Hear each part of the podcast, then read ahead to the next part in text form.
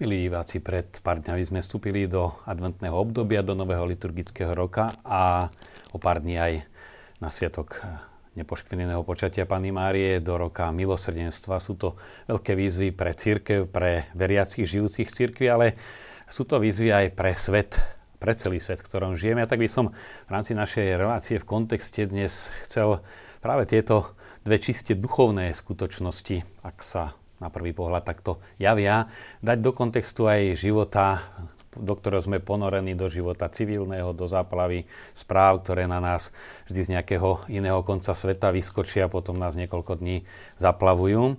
A tak by som sa najskôr teda zastavil pri roku milosrdenstva. E, myslím si, že je potrebné poukázať na viacero vecí, aj čo sa týka samotného ponímania, e, ako je prezentovaný tento rok, ako sa dostáva do všeobecného povedomia a tým pádom aj do povedomia veriacich.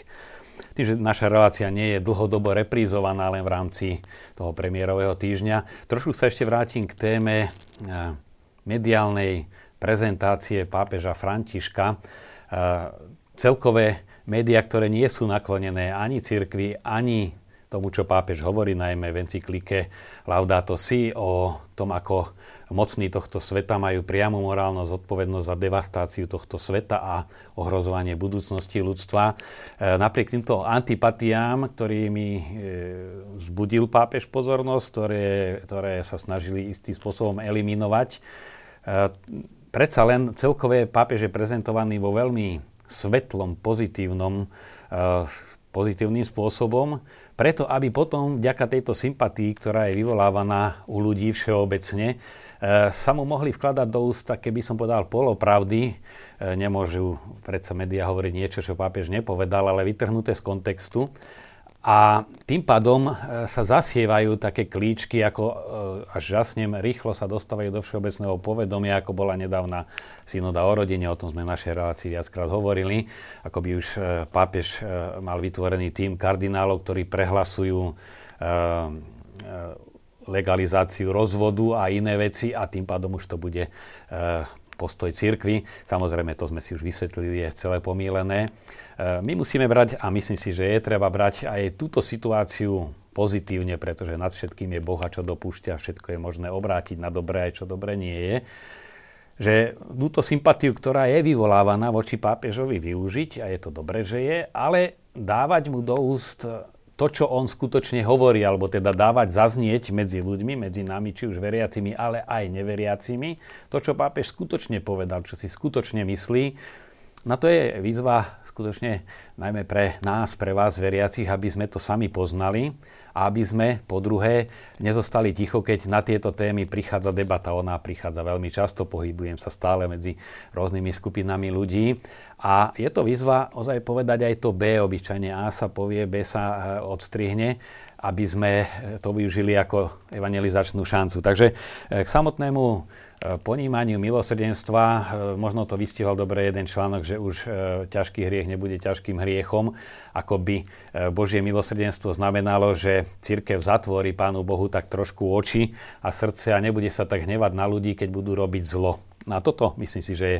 veľmi aktuálne dať na práve svetlo, preto som si pripravil aj niekoľko citátov, či už z katechizmu katolíckej cirkvi, alebo aj ešte z postojov Jana Pavla II. Totiž e, tá naliehavosť Božieho milosrdenstva, ona nerezonuje len e, od prvej vstupnej reči pápeža Františka, e, keď veľmi zdôrazňoval Božiu ochotu odpúšťať tie známe slova.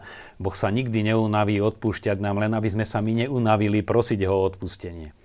Už v roku 1980 vyšla exhortácia Jana Pavla II. bohatý na milosrdenstvo kde to máme 35 rokov, pápež e, pripravuje už e, určitú pôdu a veľmi vtedy až spätne to vidíme, jasne už hovoril aj o samotnom milosrdenstve a témy, ktoré rezonujú v úvodnej bule Misericordie vultus, teda milosrdná tvár Boha, e, ktorou pápež vyhlasuje rok milosrdenstva, pápež František. A keď si porovnáme tieto dva dokumenty, s rozdielom 35 rokov a stačí možno len obsah týchto dvoch dokumentov. Vidíme tam veľmi silné paralely, napríklad aj zdôrazňovanie milosrdenstva a spravodlivosti, biblický základ milosrdenstva, aktuálnosť hlásania Božieho milosrdenstva. Čiže znova, ako to niekedy médiá povedia, že súčasný pápež na rozdiel od jeho troch ultrakonzervatívnych predchodcov. Vidíme, že tá línia skutočne pokračuje a nielen nejaká línia magistéria ako takého, ale vôbec postoja. E, v Krakove v roku 2002 posunieme sa asi o polovicu toho času medzi exhortáciou bohatý, encyklíkou Bohatý na milosrdenstvo. Treba, aby sa posolstvo milosrdnej lásky rozširovalo s obnovenou silou Svet potrebuje túto lásku. Nastala hodina, keď sa musí sprostredkovať Kristovo posolstvo všetkým. Najmä však tým, ktorých ľudsko za dôstojnosť sa zdajú stratené v mystérium iniquitatis, teda v tajomstve neprávosti. Je tu čas, keď posolstvo božského milosrdenstva má rozšíriť nádej v srdciach a stať sa iskrou novej civilizácie lásky tá situácia, kde sa cítime čoraz viac ohrozovaní zlobou, a nie sú to len e, medializované e, atentáty, o ktorých vieme všetci, ale to rozšírené skutočné zlo, ktoré dolieha na ľudí e, v rôznych častiach sveta s rôznou intenzitou, čiže strácame nádej. A treba rozšíriť nádej, že je tu východisko. A, a zároveň, že my sme tu poslaní budovať civilizáciu lásky, inými slovami to Božie kráľovstvo, ktoré očakávame v plnosti až Kristovým druhým príchodom, ono už je tu a zapúšťa svoje korenia. Napokon um, církev vždy toto posolstvo hlásala uprostred e, prenasledovaní. Či už tie prvé storočia alebo priebežne cez svoje dejiny, e, čím viac sa vrátila k evanieliu lásky, církev tým bola viac vystavovaná tlaku, alebo naopak tento tlak zvonka vyvolal v církvi potrebu vrátiť sa k evanieliu. Takže v istom zmysle žijeme veľmi E, búrlivé časy, ale na druhej strane žijeme aj veľmi pekné časy. E, čo hovorí katechizmus o milosrdenstve? Toto myslím si, že je veľmi dôležité e, si hneď na začiatku pripomenúť. Po hriechu Izraela, ktorý sa odvrátil od Boha a klaňal sa zlatému telaťu, teda nemyslíme tým prvotný hriech, ktorom sa človek ako taký odvrátil od Boha, chcel si vystačiť sám, Boh vypočuje Mojžišovo orodovanie a súhlasí s tým, že pôjde uprostred neverného ľudu. Teda ľud je síce neverný, ale Boh je verný tomu prislúbeniu, ktoré dal ešte Abrahámovi, že aj keď ty budeš neverný, ja zostávam verný. Toto je podstata milosrdenstva. A nie len v tom zmysle, že on zostáva verný, ale v svojom milosrdenstve to, čo my na tom vzťahu kazíme, tak on neustále napráva. On je stále ochotný, ako v tom podobenstve o marnotratnom synovi, toho syna prijať, aj keď ho nenúti, rešpektuje jeho slobodu, ale čaká len, čo sa navráti, beží mu v ústrety. Keď si Možiš žiada vidieť Božiu slávu, Boh mu odpovedá, predvediem pred tebou všetku svoju nádheru a vyslovím pred tebou aj pánovo meno, Jahve. Po, potom, hovorí katechizmus, pán predchádza, popred Možiša volá, pán, pán je milostivý a láskavý, zhovievavý, veľmi milosrdný a verný. Čiže toto je tá teofánia, zjavenie sa Boha a naozaj to bola veľmi silná udalosť v dejinách celého starého zákona, keď sa Boh jednak nahore Sinaj dáva poznať ako ten, ktorý je e, základ bytia, ktorý je tu pre nás, ale ktorého podstatou je milosrdenstvo je zhovievavý, láskavý, milostivý, milosrdný a verný. A tá vernosť je práve v tom milosrdenstve. Boh prislúbuje, e, že On zo svojej strany svoju zmluvu byť stále s nami a odpúšťať nám dodrží. A tu, kde si vidíme hneď aj e, to spojivo, ktoré e, nie často my dobre chápeme, že spojiť milosrdenstvo a spravodlivosť. My ľudia tužíme po spravodlivosti, o tom si ešte povieme, ale e, Boh je spravodlivý tým, že verne odpúšťa, teda verne e, je ochotný nám odpúšťať a v tom je spravodlivý, dodržiava svoju zmluvu, že nám bude hriechy odpúšťať. Slovo ja som, alebo on je, hovorí ďalej katechizmus, vyjadruje vernosť Boha, ktorý napriek nevernosti spočívajúcej v hriechu ľudí a napriek trestu, ktorý si hriech zasluhuje, preukazuje milosrdenstvo tisícom. To je biblický citát. Boh zjavuje, že je bohatý na milosrdenstvo.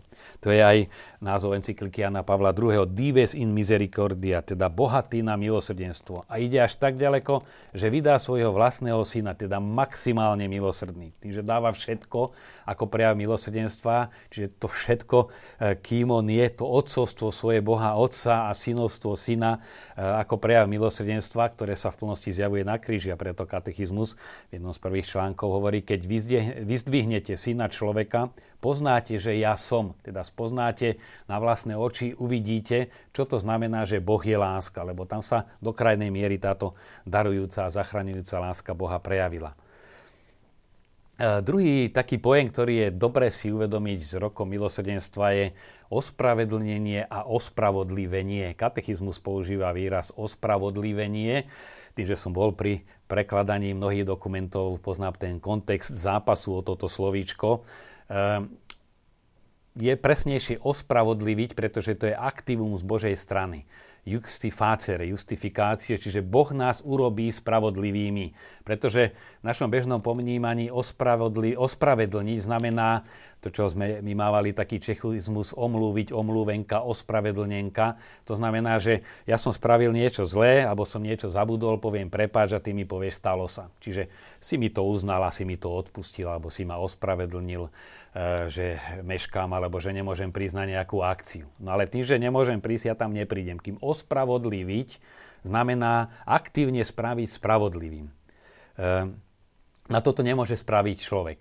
E, Biblia používa výraz, keby ste boli ako šarlát, teda preniknutý hriechom, tak ja vás vybielim ako lanové, lanové plátno, čiže urobí naspäť čistým. Boh prinavráti do pôvodného stravu. Tak ako e, keď človek ochorie, nestačí, že lekár uzná, no uznávam, že si chorý, ale potrebujeme, aby mu pomohol e, vyzdravieť, teda dostať sa do pôvodného stavu pred chorobou. A na to sú, čo sa týka choroby, lieky a na to máme lekárov, ale čo sa týka vzdialenosti od Boha, človek keď sa zatúla od Boha, tak naspäť ho môže prijať do toho vzťahu s Bohom len Boh. Tak ako keď niekoho urazíme, je potrebné, aby ten, koho sa to dotklo, nám aj odpustil, nielen aby sme my prosili o odpustenia. Boh práve e, tým svojim aktom ospravedlivenia, čo nie je len odpustenie hriechov, hovorí katechizmus, ale aj posvetenie a obnovenie vnútorného človeka e, to je niečo, čo človeka uzdravuje, tak ako keď skutočne sme v nejakom e, napätom vzťahu s niekým, alebo dokonca rozhádaný a dlhé, dlhú dobu panuje nenávisť, keď sa ten spor vyrieši, tak človeka napojí, naplní pokoj. Prinavrátime sa do toho vzťahu, ktorý bol predtým. Je to určitá obnova. No a toto, čo sa týka vzťahu medzi ľuďmi, si musia ľudia medzi sebou vyriešiť, ale čo sa týka vzťahu s Bohom, je potrebné, aby to e, zo svojej strany spravil Boh a e, Koná sa to v duchu svetom, ktorý nás zahrňa touto milosrdnou láskou. Ospravodlivenie utvára spoluprácu medzi Božou milosťou a slobodou človeka. Zo strany človeka sa ospravodlivenie prejavuje v tom, že vierou súhlasí s Božím slovom, ktorého pozýva na obrátenie a láskou spolupracuje s vnúknutím Ducha Svetého, ktorý ho predchádza a ochraňuje.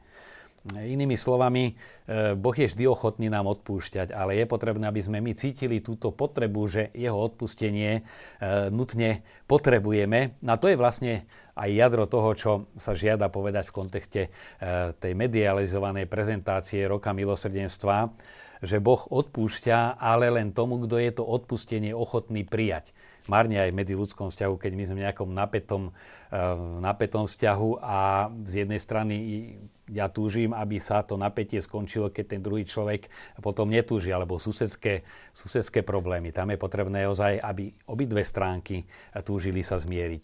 O Božej e, strane, teda z pohľadu Božieho, Boh stále túži nás zahrňať tým prekypujúcim milosrdenstvom. Je to čosi, to dives misericordia, čosi až prekypujúce, e, tá dobrota, prajnosť, ktorou chce zahrňať človeka. A to je vlastne to otvorenie sa pôsobeniu Ducha Svetého. Máme stále Ducha Svetého ako si tak e, málo známeho, vieme si ho málo predstaviť, nech nás naplní Duch Svetý. Aby som to prirovnal a zvyknem to prirovnávať v tom bežnom rozhovore, hlavne e, keď mám náuky so snúbencami, to sú mladí ľudia, sú tam preto, že sa majú radi a chcú sa e, sobášiť že to je čosi, keď sa človek zalúbi, že ho naplní, to jeho vnútro naplní, tá zalúbenosť, tá láska a ktorá mení jeho postoj k všetkému. Aj e, domom, ľuďom, ktorých aj deň predtým stretal, k prírode, k udalostiam, celé jeho vnútorné prežívanie. A niečo podobné je ako zalúbenie, že ten vzťah ktorý naskočí s druhým človekom, človeka úplne prenikne, tak vlastne to, že nás Duch Svety prenikne, vytvorí vzťah k Bohu, oživí. Takže myslím, že táto paralela je e, naj, e, najvýstižnejšia. Zalúbenie s veľkým Z, to je vlastne Duch Svety, ktorý preniká srdce človeka, keď sa mu otvorí. A to je tá otcová milosrdná láska, ktorú je Duch Svetý vyžarujúci, vyžarujúci znútra. By som chcel citovať v tomto kontexte, že tento rok milosrdenstva sa netýka len samotných veriacich, ktorí ozaj chcú sami najskôr zakúšať milosrdenstvo. O tom bude určite aj v našej televízii veľa relácií v priebehu celého roka. Ale pápež vyzýva aj ľudí, ktorí sú zodpovední eh, a veľmi naliehavo ich vyzýva, zodpovední za celú túto situáciu ľudstva, Mnohí povedia, my sa môžeme snažiť v malom vytvárať vzťahy, ehm, v malom, teda či už v rodine, aby sme aspoň tam žili pekne a v tých vzťahoch, ktoré máme okolo, ale my nemôžeme ovplyvniť celé, celé smerovanie ľudstva. Papež tu hovorí, s rovnakou výzvou sa obraciam na páchateľov alebo spolupáchateľov korupcie.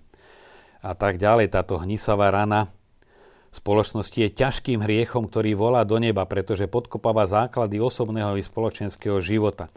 A potom ide ďalej, že naozaj tí, ktorí zodpovedajú e, za celé to nasmerovanie ekonomiky, ktorá je sebecká, papež to hovorí aj v svojich predchádzajúcich dokumentoch, e, ich vyzýva, aby aj oni si uvedomili, že skutočne človeka môže naplniť šťastím a trvalým šťastím iba Boh, opakuje aj v tejto uh, bule, uh, že peniaze si nemôžeme zobrať na druhý svet a aby nebol Boh, ktorému žijeme, aby neboli peniaze Bohom, ktorý nám nahradia, alebo ktoré nám nahradia pravého Boha. Tu je kde si tá podstata uh, riešenia celej situácie, že je tu potrebné skutočné celkové obrátenie, ktoré my môžeme vyprosovať, o ktoré sa my môžeme v malom usilovať ale nemôžeme zase čakať, že až keď tí najbohatší sveta sa dobrovoľne zrieknú svojho bohatstva a tá eh, ekonomika sa eh, celá prenastaví, ale dôležité, aby sme my tie prvé kroky, ktoré môžeme ovplyvniť, skutočne robili. No a potom je to aj ponímanie spravodlivosti. Spravodlivosť aj podľa vyjadrenia pápeža Jana Pavla II., svätého Jana Pavla II., aj pápeža Františka si neprotirečí s milosrdenstvom, naopak e, milosrdenstvo len presahuje spravodlivosť. A kto je milosrdný, teda preplnený láskou, tak túži po spravodlivosti.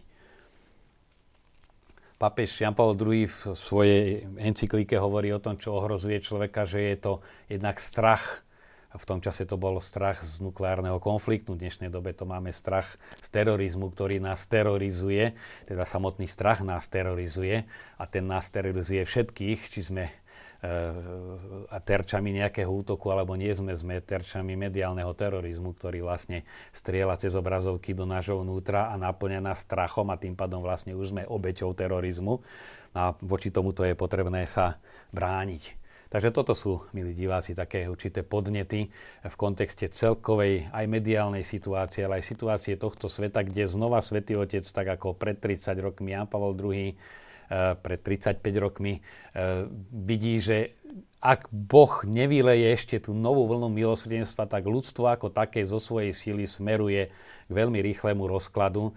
To napätie medzi bohatými, chudobnými, to zameranie ozaj mať celé svetové bohatstvo v rukách, nevidieť nič iné, iba peniaze, aj cieľ ekonomiky je len finančný zisk, tvrdý finančný zisk rozkladá ľudstvo, ohrozuje ľudstvo a jediné východisko je tu Božie milosrdenstvo. Aby sme my toto chápali v týchto súvisoch aj diania vo svete, ktoré teraz je, a tak toto prežívali sami aj cez nastavujúci advent a cez nastavujúci rok Božieho milosrdenstva.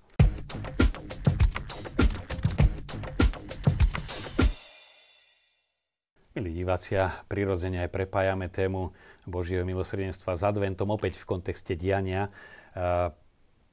Adventné obdobie je prípravou na Vianoce, zvykneme hovoriť blížia sa Vianoce.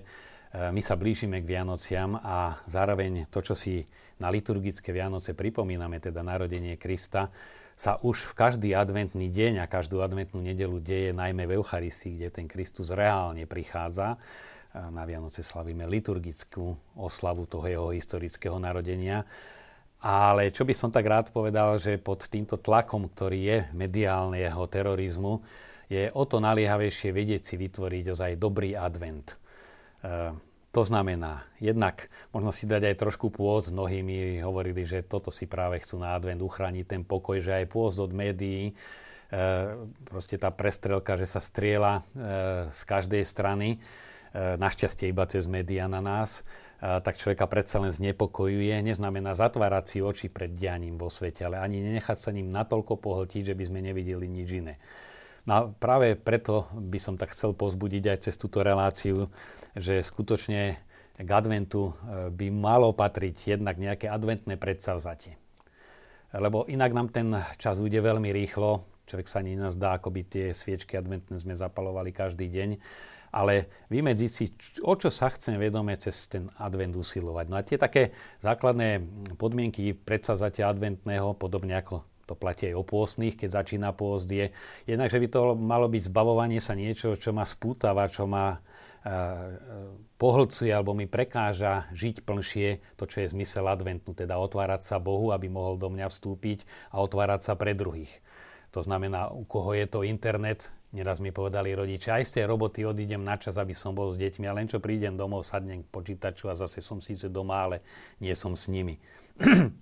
Môžu to byť mnohé iné, iné veci, ale aby si každý zadefinoval, toto mňa najviac oddialuje alebo prekáža, aby som prežíval advent ako blíženie sa k Bohu. Druhá vec, aby to bolo niečo ozaj konkrétne, povedať si to na každý deň. Ehm, potom nemalo by chýbať aj trošku toho viaceho, viacej duchovná. Čo by som chcel odporučiť je zvyk duchovného čítania, že ozaj si vybrať nejakú dobrú knihu, máme ich veľmi veľa, niektorí hovoria, že sú drahé, ale za kávu dáme euro 50, niekedy aj viac a máme z toho 4 hodinku pohody, za knižku dáme 5-6 eur za tú menšiu a máme z toho niekoľko večerov pekných a ozaj sviecu a nielen tú adventnú zapaliť eh, v adventnú nedelu, ale eh, svieť sa veľmi upokojuje. Vytvoriť si tú atmosféru teplá domová, sadnúci, pekné, aby rodičia si našli čas na deti, aj že im niečo povedia, porozprávajú, aby to bol čas, keď sme spolu. No a potom e, naozaj chráni si to vnútorné, vnútorný pokoj, nenechať si ho, nenechať si ho brať. Toto je taká tá prorocká reakcia na veľmi komplexné svetové dianie, pretože e, zápas je tu od človeka, o vnútro každého človeka. Na pozadí e, tých konkrétnych udalostí, o ktorých sa dozvedáme e, z médií, je zápas dobrá a zla, alebo snaha vytvoriť tento svet ako raj na zemi a bez Boha a vlastne to je mentalita konzumizmu, ktorá je priamým protikladom, že najväčším darom, po ktorom človek túži, je Boh sám. Boh chce byť božský a tým pádom musí byť naplnený Bohom, tak ako človek túži prirodzene po láske a potrebuje, aby ho niekto miloval a bol naplnený tou láskou, tak človek túži po Bohu a keď miesto Boha spravíme e, alebo zaujme či už peniaze, darčeky aj samo o sebe prejav lásky a stratí sa Boh, tak zostávame chudobní. A by som zase zopakoval, čo už niekoľko rokov, pretože je to stále duchaplné. Jeden mail, ktorý som dostal svojho času, e, takú animáciu. Boh prišiel na to, aby vykúpil svet, my ideme do obchodov, aby sme vykúpili obchody. E, takže skutočne si uchrániť, aby ten vykupiteľ sveta sa stal aj našim vykupiteľom. A toto je reakcia, e, reakcia naozaj na všetko, čo nás ohrozuje, je to veľká mašinéria, ale našťastie môže jej človek čeliť veľmi ľahko tým, že ju nenechá do svojho vnútra vstúpiť, dá priority duchovné a všetko ostatné sa usporiada. Jeden z cirkevných otcov, keď sa ho pýtali, e, či sa treba modliť najskôr o duchovné veci a potom o hmotné, on hovorí, viete to ako keď e, kupujete oslíka. V tom somárikovi v scéne je už aj tieň, ktorý ten somárik vrhá. Takisto aj keď vy dáte prioritu tomu duchovnému ako tieň, príde aj všetko ostatné ale ak chcete kúpiť iba tieň, zostane vám z toho iba tieň. A ja vám prajem, aby ozaj tento adventný e, čas bol skutočne požehnaný, naplnený pokojom a naplnený čoraz viac aj Božou prítomnosťou. No a celkom na záver by som vás chcel, milí diváci, pozbudiť. Uh, klásť otázky pretože táto relácia má byť nie kontakta v zmysle e, priameho prenosu, ale aby naozaj sme komunikovali a mne to uľahčí prípravu nám, obidvom, ktorí túto reláciu pre vás chystáme a zároveň, aby naozaj sme odpovedali na to, čo vás tlačí, čo máte záujem, tak verím, že e, k tej vianočnej pošte, ktorá bude postupne prichádzať, sa objavia aj, vaše podnety, za ktoré vopred ďakujem.